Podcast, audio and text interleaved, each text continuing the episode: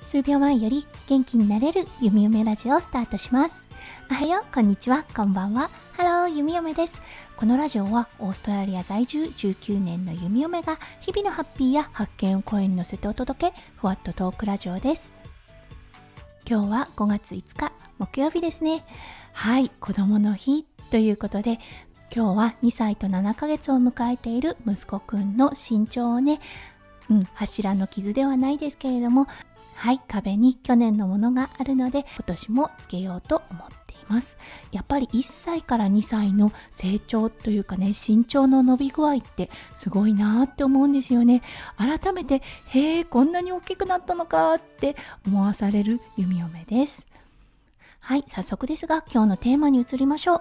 今日はね、子供の日ということで、うん、今の息子くんのこのイヤイヤ期の状況をね、残しておきたいなと思って、はい、今朝のエピソードをお話しさせていただきたいと思います。それでは今日も元気に弓嫁ラジオをスタートします。はい、ちょっとね、曇り、もしかしたら雨が降るかなって思っていた今朝だったんですが、うん、あの、いつものお散歩コースに息子くんを連れて行こうと思いました。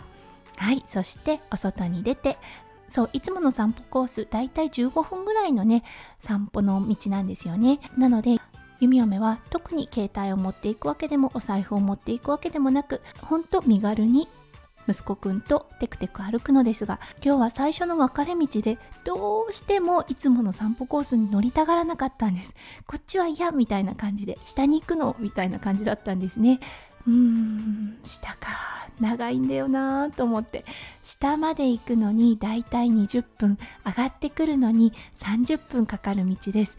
というのは弓嫁のお家だったんですが丘の上にあるんですね。そう駅のある場所からそうえーと、標高差72メートルということでね 結構な坂道があるんですね。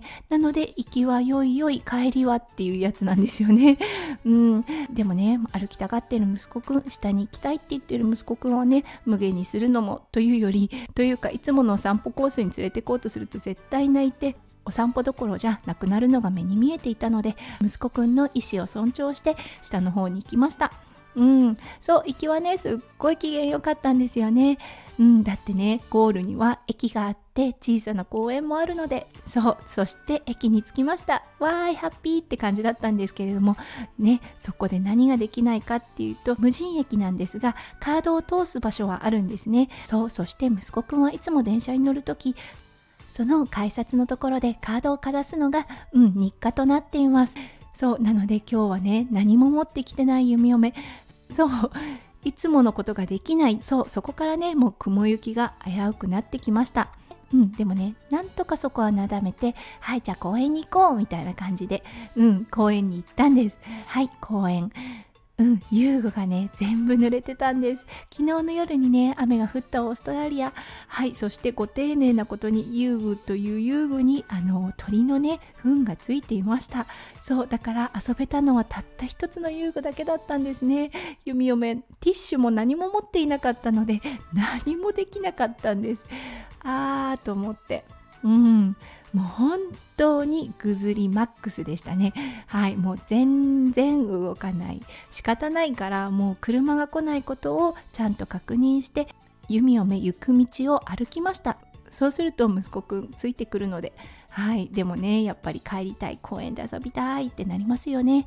うーん。もう仕方ないからじゃあ抱っこしよっかって言って。最初は抱っこすら嫌がってたんですがなんとかね公園から少し離れ始めていたので抱っこの提案に乗ってくれました。はい息子くん現在17キロあります。そうそして標高差72メートルの道を弓嫁はテクテクテクテクと心臓バクバク言わせながらはい足の筋肉パンパンの状態で歩いて帰ってきました。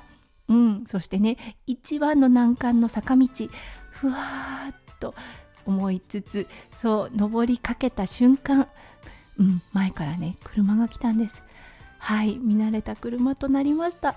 やったって思ったんですよね。そう夫翔ちゃんが迎えに来てくれました。おそらくこんなことになってるんだろうなって思ったって言ってて。そうあのお仕事前だったんですがわざわざ車を出してくれて弓嫁たちを迎えに来てくれました。そうということで一番の難関のところはなんとか避けることができました。おそらく標高差40メートルぐらいのところまでは歩いてたのかなって思います。はいということで今日は子どもの日にちなんで今2歳7ヶ月の息子くんの現在っていうのをねうんぜひ残しておきたくてこの配信をさせていただきました。そう皆さんもその時その時の瞬間の一コマ大切な一コマになり得ると思います。今は大変かもしれませんがそう何年か経った後に聞いた時にいやーこんなことしてたんだ息子くん可愛かったのねって懐かしく思う日が必ず来ると思います。そうなのでね配信者の皆さんそしてね育児をされているお父さんお母さん。うんもう大変は大変です。もう本当に大変なのは分かりますがそうぜひ日常の何気ない一コマを配信に残しておくといいかもしれませんね。はい今日も最後まで聞いてくださって本当にありがとうございました。皆さんの一日がそしてね連休がキラキラがいっぱいぱいいっぱい詰まった素敵な素敵なものになりますよう弓嫁心からお祈りいたしております。それではまた明日の配信でお会いしましょう。数秒前より元気になれる弓嫁ラジオ弓嫁でした。じゃあね。